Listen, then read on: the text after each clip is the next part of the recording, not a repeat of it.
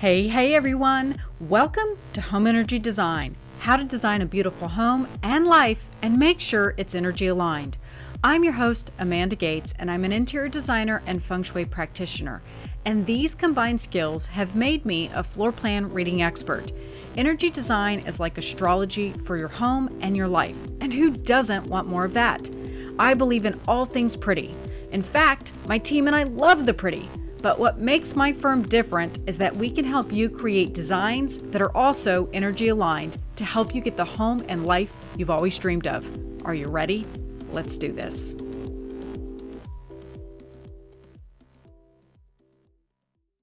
Hey everyone, welcome to Home Energy Design. I'm your host, Amanda Gates, and today I have on Stephanie Serian from Mama Minimalist.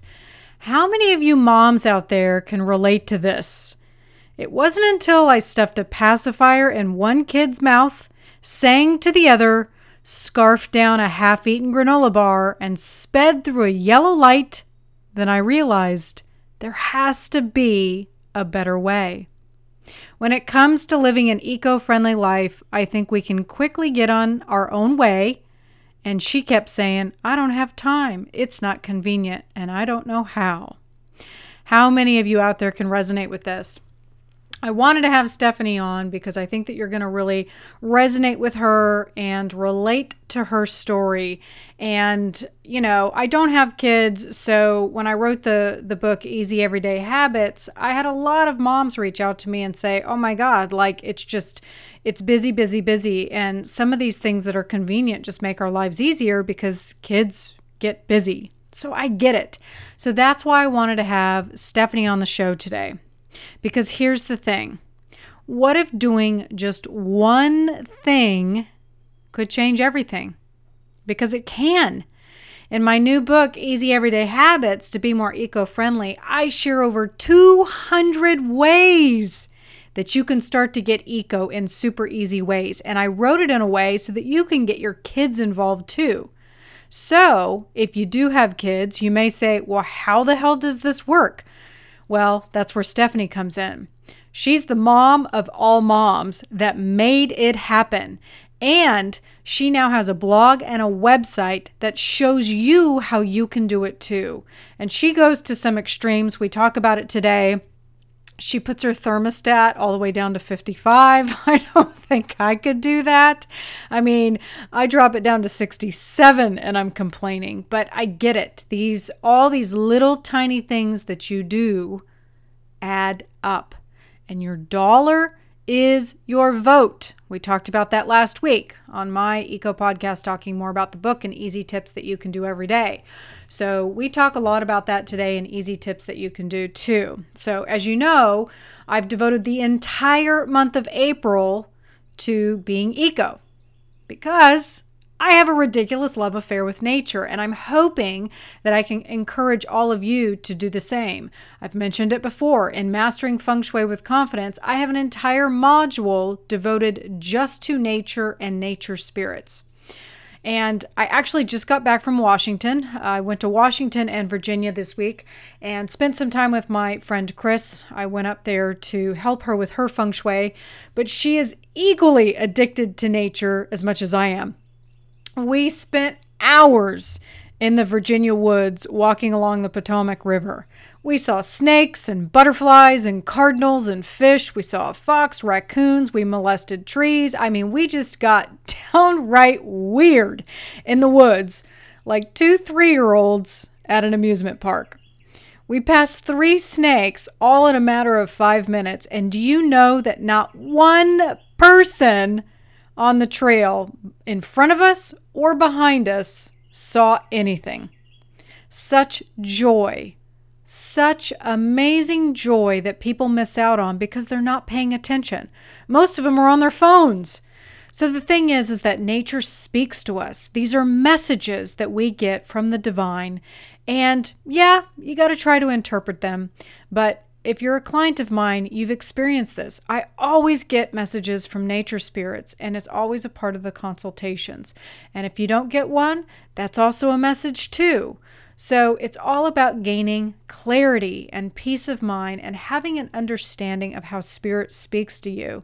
And so if you can go out in the woods and get weird and hug a tree and, take your shoes off, that is a gift in itself. I should also mention, I'll probably have Chris on the show.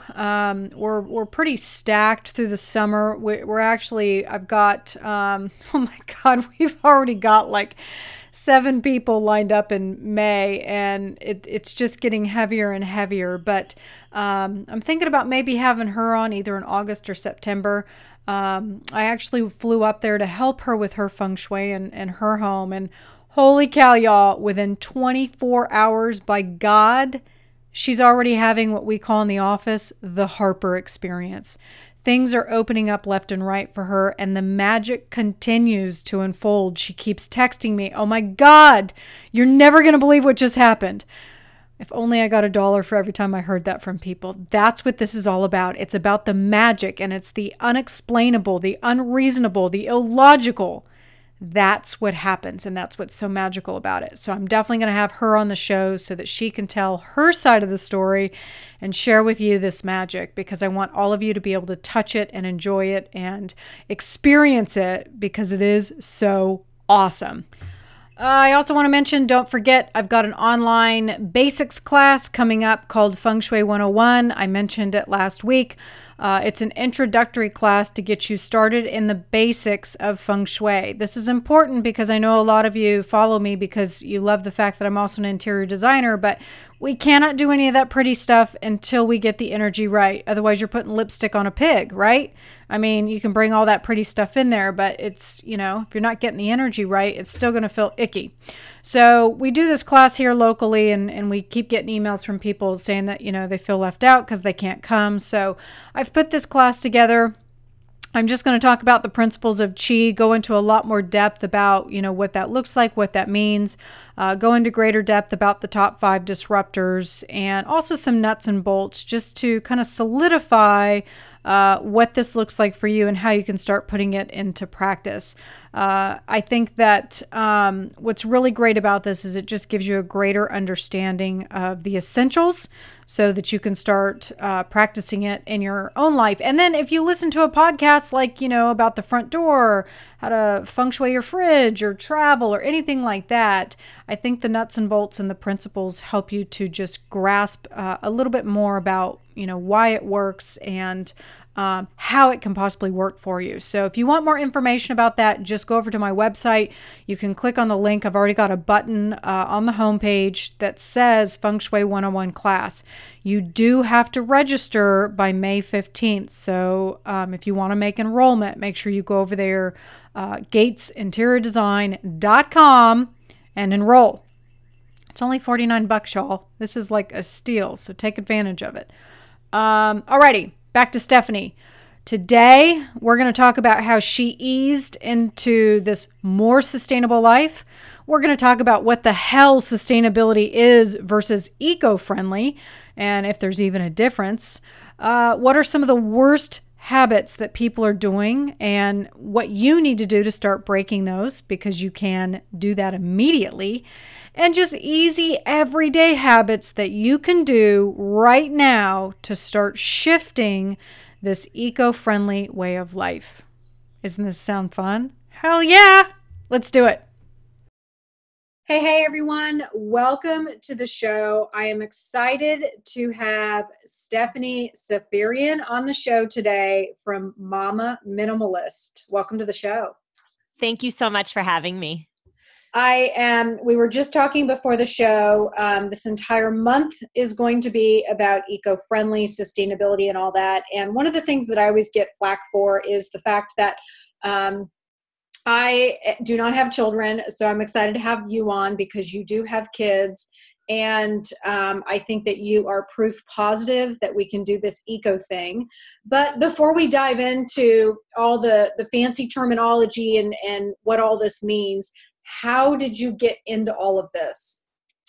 Well, it's been a long journey. It's been about 2 years of me slowly going down eco-friendly minimalist path, but it really didn't just start with sustainability. It started with minimalism. And minimalism came into my life very shortly after my first daughter was born. I was just so overwhelmed with all the stuff this little thing needed, and the maintaining of the stuff, the cleaning of the stuff, the organizing the stuff, especially as she became a toddler and was destroying the home, really threw me for a loop. And so minimalism, which is essentially keeping what's necessary and being intentional with your purchases, really made my life so much easier right off the bat. I saw a huge improvement in my happiness and in my amount of free time. And yeah, my life really just instantly improved. But shortly after I started this decluttering journey, I found myself wondering, well, where's all this stuff going? And how much energy and resources go into making and packaging and shipping this, whatever, this burp cloth, for example, that I don't really even need. And now I'm so cavalier in discarding it. So I joined minimalist groups online, and everybody was very lovely. However, there was a lot of talk about just tossing stuff and sending stuff to the curb for the garbage pickup. And that definitely did not sit right with me at all. So I felt as though perhaps I'm not a minimalist. Maybe I'm a little more eco-friendly. And so then I joined the eco-friendly groups online, and I learned a lot so fast. I was definitely a newbie. And I started making green changes in my home and doing little things to do my part. But because I was just a beginner and I had a lot of really, quote unquote, silly questions, I felt like in these zero waste groups, I didn't fit in either, because silly questions weren't always met at with the kindest of ears, and sometimes it even felt a little preachy. So, and I say that in the most loving way possible, but I just didn't feel as though I could ask those beginner easy questions. And so I searched long and hard for a place online that was talking about eco-friendly minimalism, or what I like to call sustainable minimalism, and I just couldn't find it anywhere. So without knowing what I was doing at all, I started a blog about it. And here we are. I love it. And I love that you talk about the long journey, because I think that is so important. A lot of times people will think that you just come out of left field and decide tomorrow that you're going to do this and you know everything. And that is not how it works. And you are going to have silly questions. And I agree, there can be some preachiness to those who are eco-friendly, who, by the way, have been doing it a long time. So they think, oh, well, everybody knows this. But I think that that's really important to hear, because I know when I started my own journey, I started with one thing. And that one thing was I became a vegetarian. And so I did that for 6 months. And then my second thing was I started making all of my own home cleaners, so that I wasn't buying the toxins and putting them in my house. And I was just using vinegar and baking soda and things like that. But I did that for like 8 months, so I slowly went into it to not get overwhelmed, because I think that can happen too. And in that time frame, you can get those questions answered, which I think that you can really do at Mama Minimalist. But what are ways for people that are listening today that, are curious and maybe do want to do this, but they do go to those places and they're fearful of asking those questions? Can they come to you and ask those questions? I would love it if they came to me and asked those questions. I also have a podcast, and I try hard to hit those beginner questions, those beginner concerns, while also educating. And I try so hard to do it in a non-preachy way, because to be honest, the preachiness really almost turned me off from the whole thing at the get-go. So that's my mission with what I'm doing. Yeah, I think that's a shame, because I think that everybody can do this. One of the reasons that I wrote the book, Easy Everyday Habits, is you can literally do one thing and make a huge impact. And one of those things is just to decline straws when you go out to eat. I mean, how freaking simple is that? So I think that it's literally your dollar is a vote. So every time you make a conscious decision, you're being eco-friendly. You don't have to be like this loud, gregarious, sustainable person to be quote unquote eco-friendly. So I'm curious, what was sustainability to you back then? And what does sustainability mean to you now?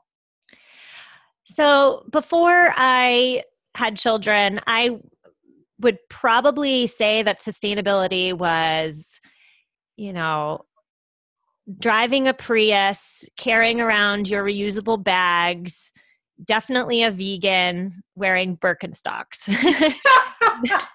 That would be like the avatar for eco-friendliness in my head. But that is not actually the case. Yes, I do drive a hybrid car, and yes, I do reuse reusable bags, but sustainability these days for me is more about just doing my small part to make sure that we have a habitable planet for our children. And for me, it's now about making choices that are mindful instead of mindless, and doing things with intention instead of just doing what everybody else is doing or buying what everybody else is buying simply because companies tell us we need it, if that makes any sense.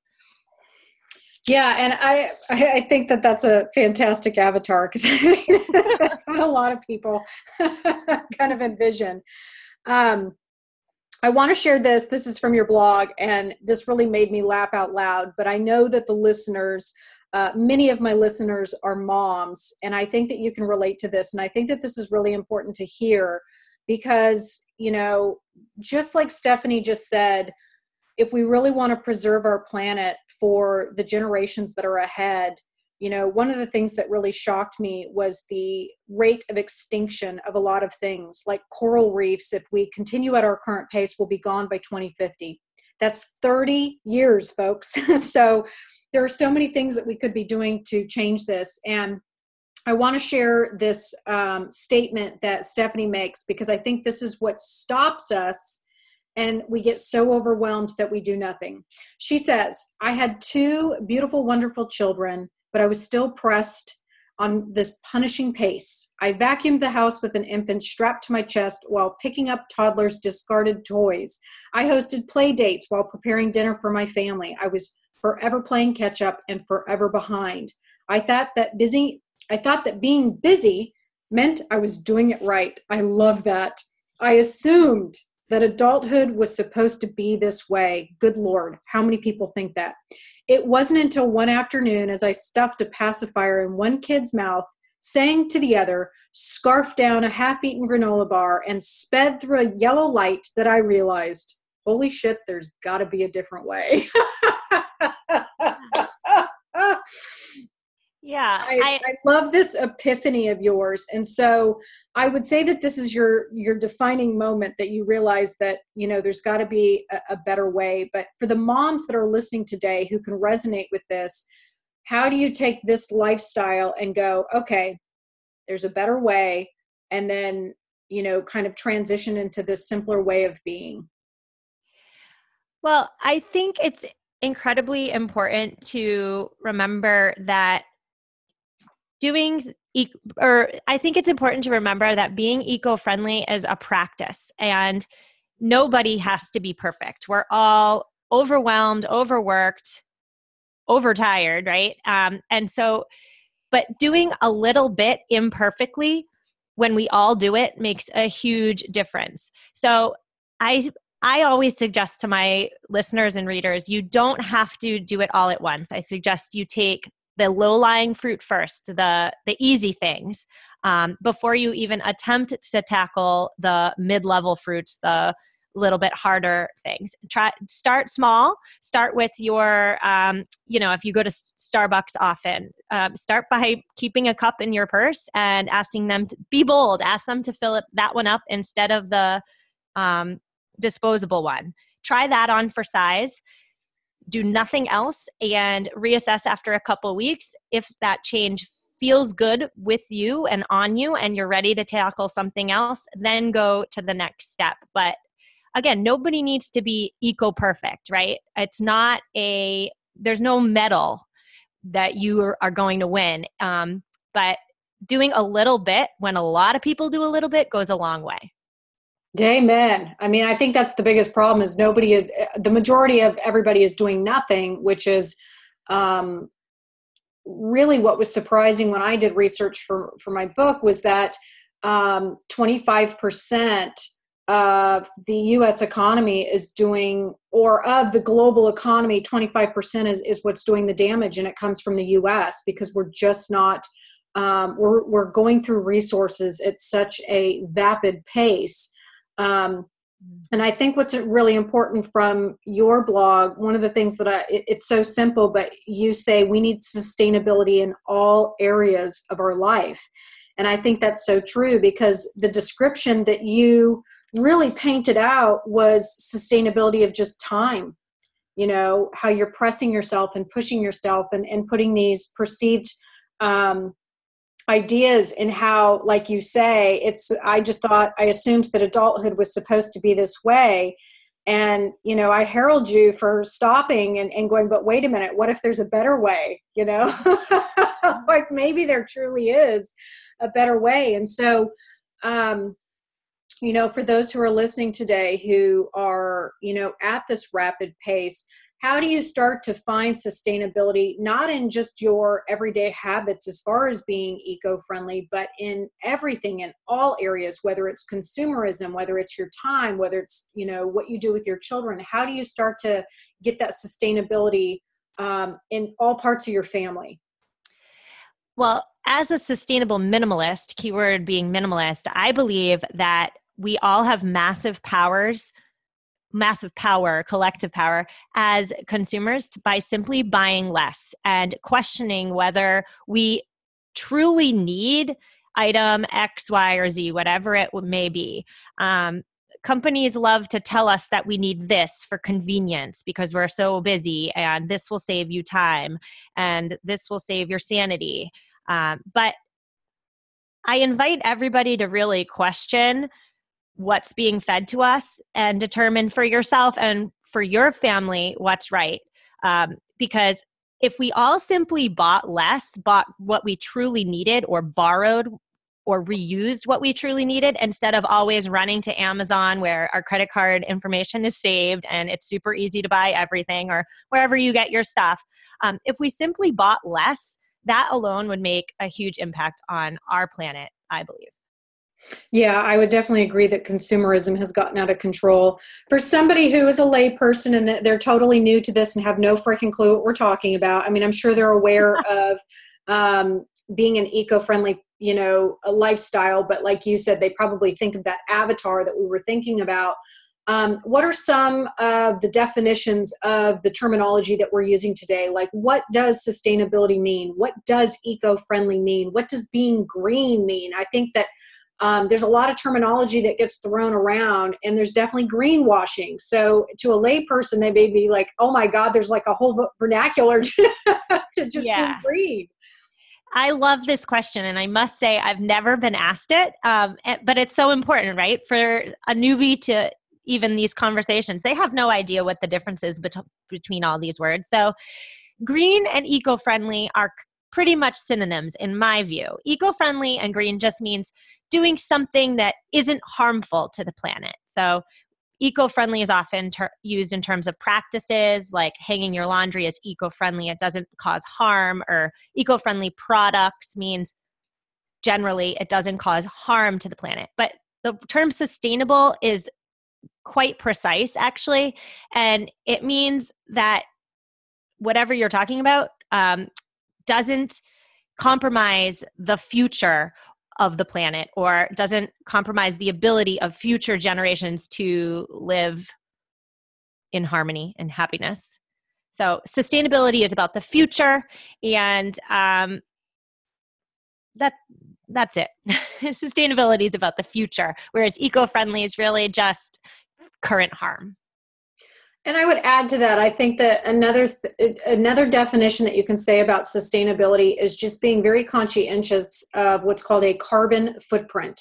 So Stephanie was just talking about this idea of Amazon, and a lot of people love the convenience of online shopping, but one of the things that people don't take into consideration is the carbon footprint that creates on our planet as far as distribution centers, where they're located, what it takes to operate those, as far as everything from the lighting systems to heat and air and the people that it requires to get to these facilities, and then the diesel trucks and the cars and all of the exhaust and everything, the packaging. I mean, it has been proven that actually online shopping is one of the most detrimental sustainable things because of the carbon footprint that it puts on. So this is not to scare anybody. It's just more about being conscientious of the decisions that you make every day and how you consume your products. And like Stephanie said, what are little things that you can do? Like you mentioned the clothesline, which I love because growing up, I was raised by a hippie mother. She made her own granola. We made our own soap. We made our own cleaners. And we always, always, always, in fact, to this day, my mother still has a clothesline. She washes her clothes and she puts them out, and she has the little clothespins, the little snappy clothespins, which I remember as a kid, my friends asking me, what are those? Not knowing what a clothespin was.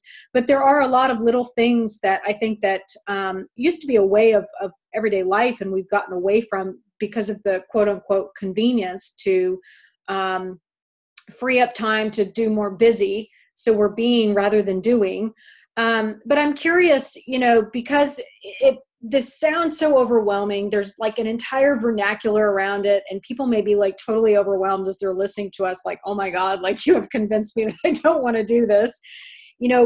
In your opinion, why is this worth the extra effort? I mean, if somebody is listening to this for the first time and they know that they should be doing it, but they've been kind of tuning it out and ignoring it and kind of putting their head in the sand, why should they do it? And where should they start? Great question. So the why, I mean, if caring for the planet isn't your thing, and it isn't for everybody, it isn't. There are other reasons why you should just naturally gravitate to a more eco-friendly lifestyle. And the big one is that you will save money by being more eco-friendly. Let's go back to that folding your laundry example. By using the sun to dry your clothes, you will be saving a lot of money on your electricity bill by not running your dryer. And you will have to replace that dryer, which, by the way, is not made to wonderful standards these days, because if it breaks, you have to buy another one. You're just going to be saving money on dryer-related costs in the long run. And when it comes to disposables, in America in particular, disposable everything, right? We have disposable napkins, tissues, paper. So all the paper products, come up with something, women's products. Yeah, everything is disposable.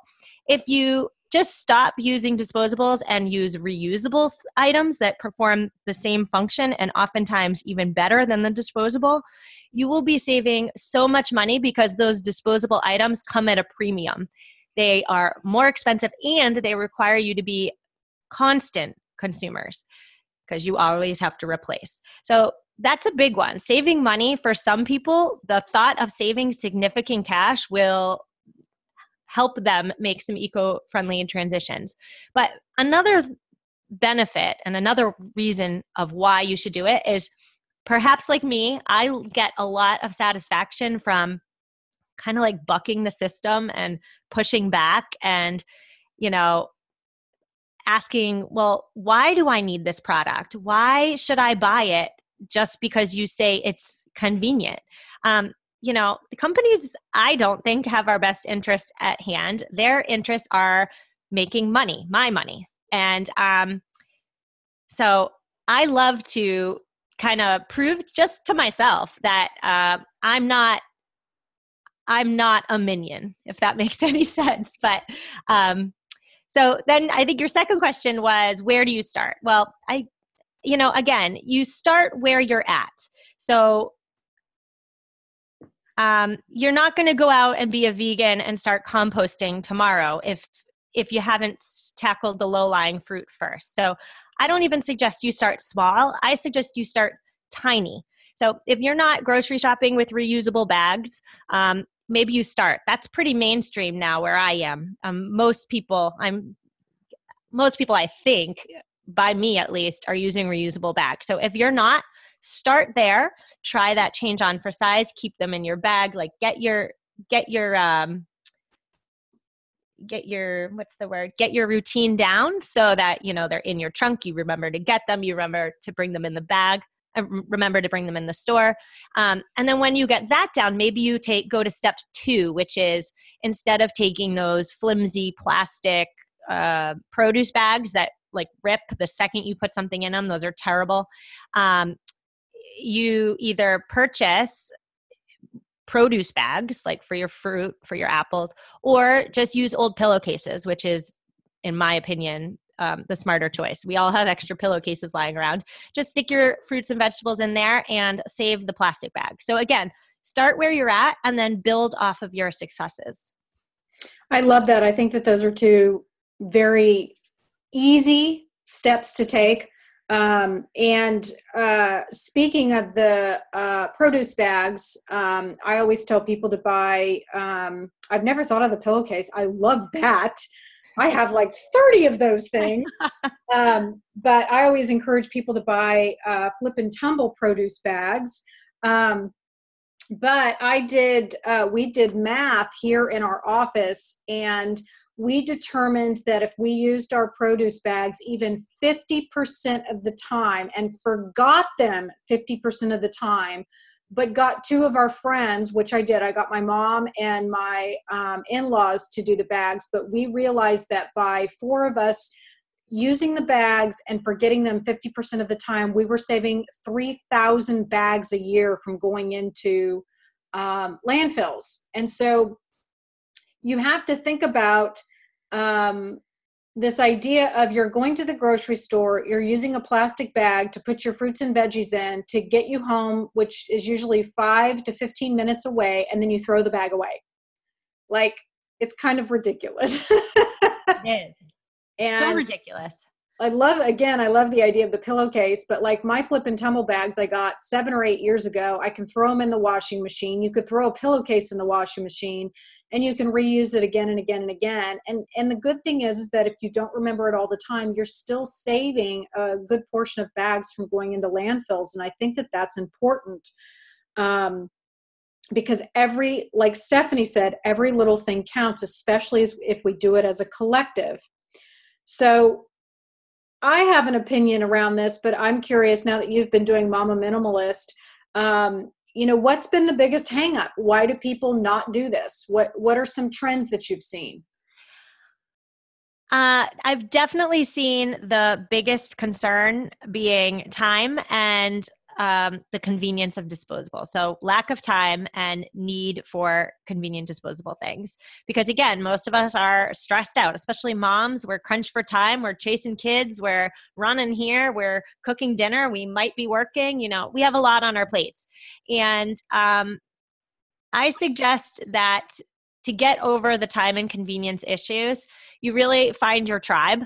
The internet is so great for this. There are millions of eco-conscious men and women, not just in the Western world, but all over the world. They're out there. They're ready to help. They have tips and tricks and offer support that can really take the most eco-naive of us and turn us into, real eco-warriors.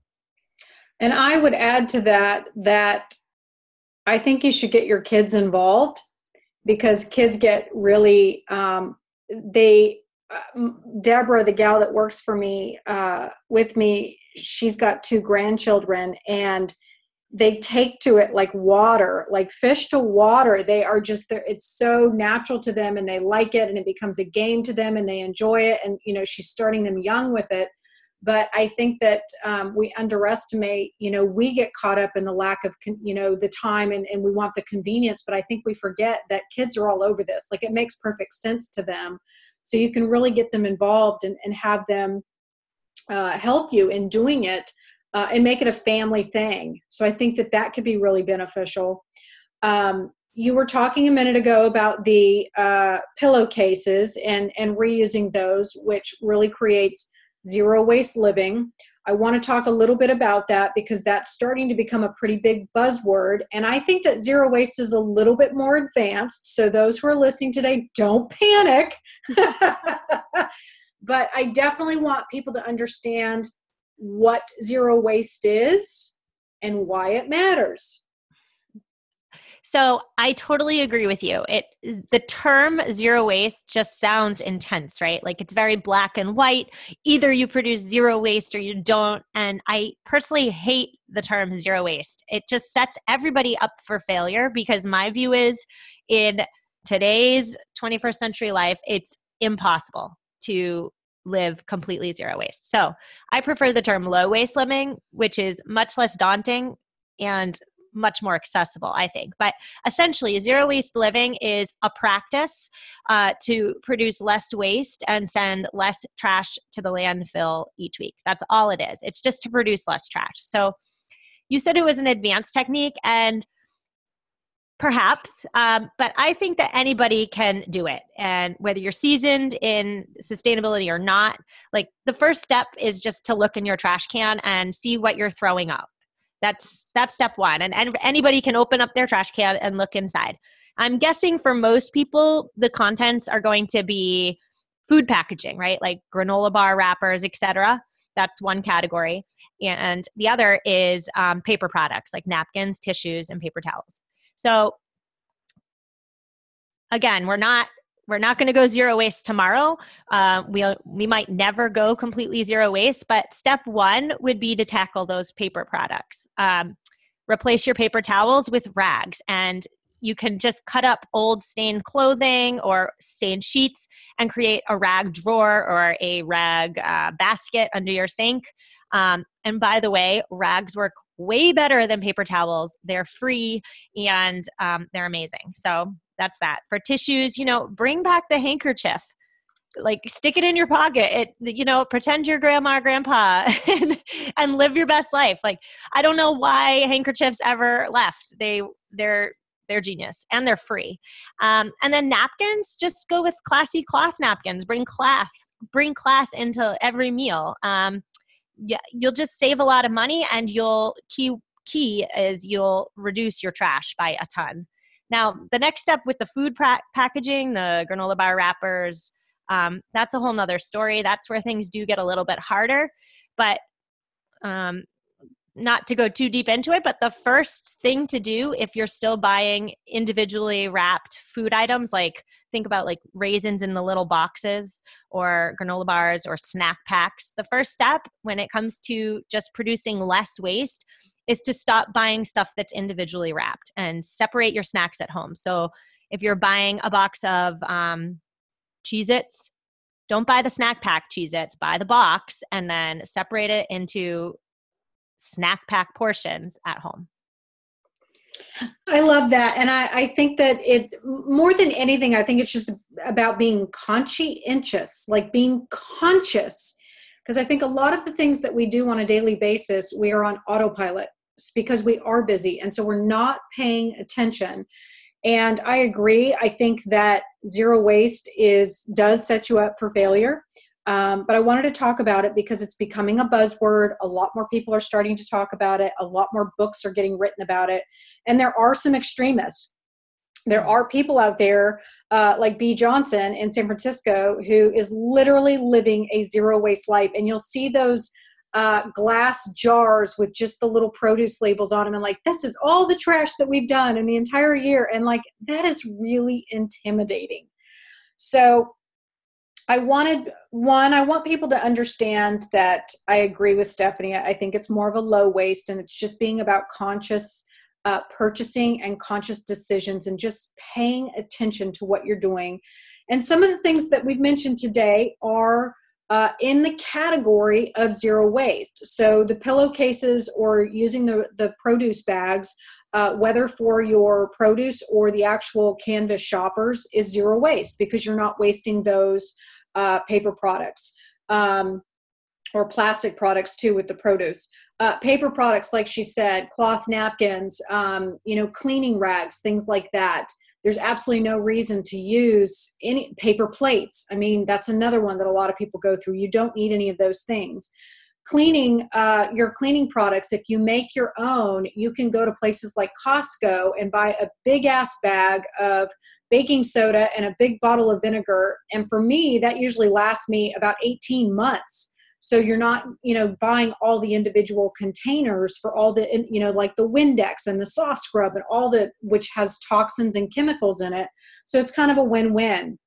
Dryer sheets, air fresheners. Oh my God, air fresheners are the bane of my existence. You do not need those. And then just taking into consideration when you do need something, we'll use the word new, but new to you, consider buying it used. So maybe if you need something new to wear, go to a consignment shop. If you need furniture, buy used. If you need dishes, buy used, because you're not creating more waste and you're recycling something that is new to you and you're not having to buy new. So it's easy to lean into this lifestyle, and it can become really fun. If you really look at it that way, I think that it could be fun. Right? Wouldn't you agree, Stephanie? Yeah. And I'll take it one step further. It's fun, but I've experienced personally, and I hear from a lot of people I interview, that embarking on this lifestyle is incredibly empowering. It can become really easy to read the statistics and just feel hopeless and throw up your hands. Well, why should I even try if the situation of our planet is so dire? But doing eco-friendly things a little bit every day really, in my case, empowers me to continue down the journey. I think that's an incredible point, because it does. It's empowering and you feel good. And, one of the things that I always encourage my clients to do is to have what's called a joy journal, gratitude and grateful for. And so it's really great to consider in the evening or in the morning, whenever you write on there, like things that you're grateful for and the things that you're doing well. And, you can literally seek the joy out, and you can be like, today, I didn't buy paper products. That's a win. So celebrate those little wins and be proud of yourself for those little things, because like we've been talking about, they add up. And if you're doing two or three things, and I'm doing two or three things, and Stephanie's doing two or three things, now we're starting a movement. Now we're starting to make change, which I think is so important. So what I would like to do is, you were saying at the beginning that you would have silly questions, or you would think that, well, I didn't know about these things. What are some questions that people need to be asking? What are some things that we need to be considering? Are you asking me what should people be asking, like, as they embark on this journey? Yeah. Like you said that in the beginning, you had what you thought were silly questions, which they probably weren't silly. They were probably very valid questions that everybody has at some point on this journey. Or maybe they haven't even considered and they should be asking them. That's an interesting question. So, one question I suggest everybody ask themselves is, do I have to buy this, or can I borrow it from a friend or family member first? Because again, it's really easy to just click purchase on the internet. But do you truly need it? Can you instead borrow? And if you can't borrow, can you thrift it? Again, people have these weird notions of thrift stores that they smell like mothballs and they're just gross, dungy places. But great, like, thanks to the internet, thrifting, 21st century thrifting means you go on Facebook Marketplace or you go on Poshmark and you find what you need for a fraction of the price of new. So that's one question I'd ask myself. Can I borrow it? Can I thrift it instead of buying new? Another question is, can I donate or reuse this item instead of throwing it away? So again, like, I feel as though a lot of people think that when they put their trash can out on the curb, the trash, nobody thinks like, where does it go? Nobody, maybe you've heard of a landfill, but you don't really know what it looks like or why they're terrible. And so like the thought of your item going to the curb, like it stops at the curb, but it really doesn't. So this XYZ item, can you donate it to a worthy recipient? Can you reuse it in another way? That's question number 2. And I guess the third question I'd suggest everybody ask themselves is, can I perform a simple swap in my life that will help the planet and not be painful to me? So again, like a handkerchief. Is putting a handkerchief in your pocket and using that throughout your day and then throwing it in your wash at your next wash cycle, is that a painful or a painless swap? And is it something that you think you could take on? I think those are very valid questions. And I'm hoping that everybody's listening to this and taking notes, because I think that really considering, I think that's such a great point, that when we need something, we have been so conditioned to just jump online and buy it. And then if it is a one-time use item, it's like, well, so for example, I recently sold a saw that I used for a home remodeling project. And I, like you said, 21st century thrift stores, I put it up on Facebook, and another gentleman, he bought it for a bathroom remodel that he was doing, and he only needed it for 2 things. And then he went on Facebook and he resold it. And that same saw ended up getting reused by 4 people.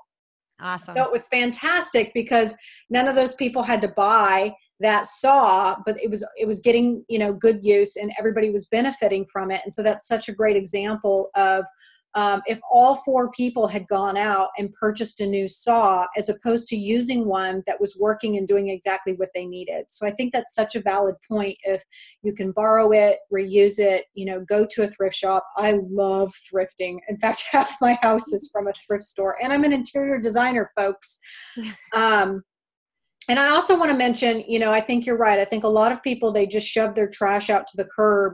It's kind of like when we go to the grocery store, we just, assume that we're always going to have strawberries and apples, and we just assume that it's going to arrive. I guess the fruit fairies bring it in, but the thing to take into consideration is that when it goes out to your curb, it's getting dumped into a landfill. People do not go through it. They're not separating it. A lot of places say that they do, but they don't. And, when we're talking about feng shui, these landfills are getting more and more prevalent. They're getting larger and larger, and they're getting grosser and grosser, because we are our consumerism is getting out of control, and it creates toxic chi. It creates toxic energy for our planet. And the bigger and grosser they get, and the more that we create, the more harmful it's going to be to our planet. And it's seeping and leaching into the ground as well. So that gets into our groundwater. So you need to be thinking about these things, and I would encourage you to go online and just see what a landfill looks like. Most kids probably don't even know what a landfill is, because they've never seen one. So what I'd like to do is end on, in your opinion, just since you've been doing this for several years now, and you've been doing this blog and really educating yourself, what are some of the bad habits that you see people doing that could easily be switched out, that could be easily changed? Ooh. So number 1 is just being unintentional in your buying. Let me start that again. So number 1 is just being unintentional in your buying, and buying because you think you need it, instead of, searching for other thrifting options, donating options, or perhaps not purchasing at all. Another is wasting energy unnecessarily. So keeping the I live in the Northeast. I'm not even going to tell you what we keep our thermostat in the winter. You don't believe it. I want to know. What do you keep? Honestly, you want to know? Yes, well, okay. My bad habit is like people leaving it at 75. We leave our house during the day at 62, and at night it goes down to 55. Wow. But I just want to jump in here and say when your days are getting down to below 0 or 9 degrees, 55 feels pretty good. But yes, it is cold. Yeah. And I mean, there are days I'm wearing multiple sweatshirts, and there are days I sneak over to the thermostat and I, hit it up a couple degrees. But in general, we become acclimated to lower temperatures. We're saving on oil. We're saving on our oil bill, and we're saving energy. So, and then the third one, I guess, would just be relying heavily on disposable items because you think you can't function without them. And I think that that's been ingrained in our minds through companies who tell us that we're so busy and that we need X, Y, or Z product.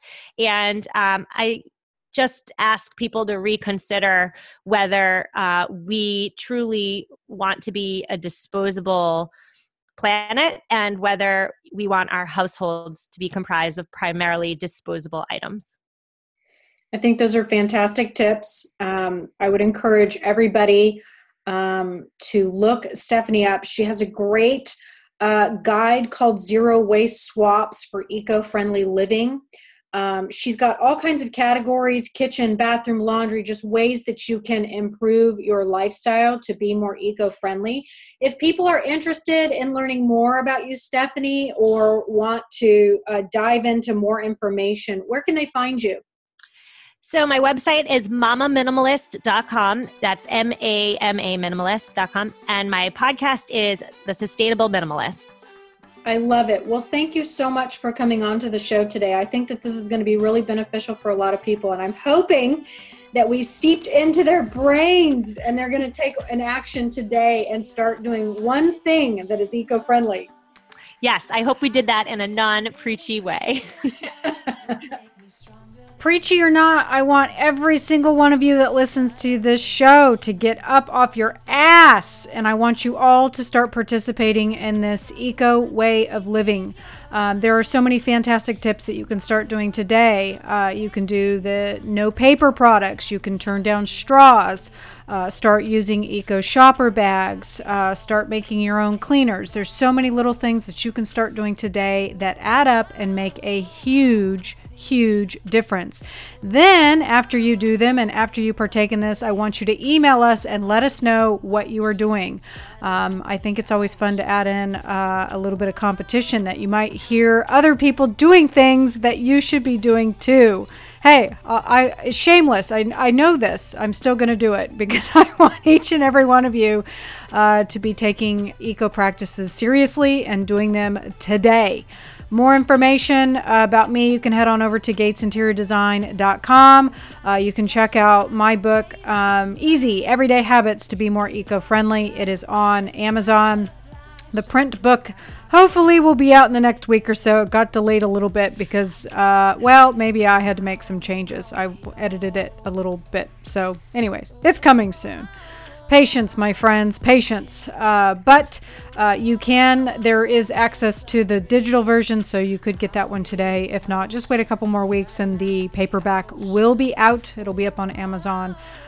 If you'd like to reach out to us, you can hit us up at letschat@thegatescompany.com. And hey, if you like the show, be sure to subscribe. You can find us on iTunes and on Stitcher. All right, everyone. Trust the vibe, because the energy never lies.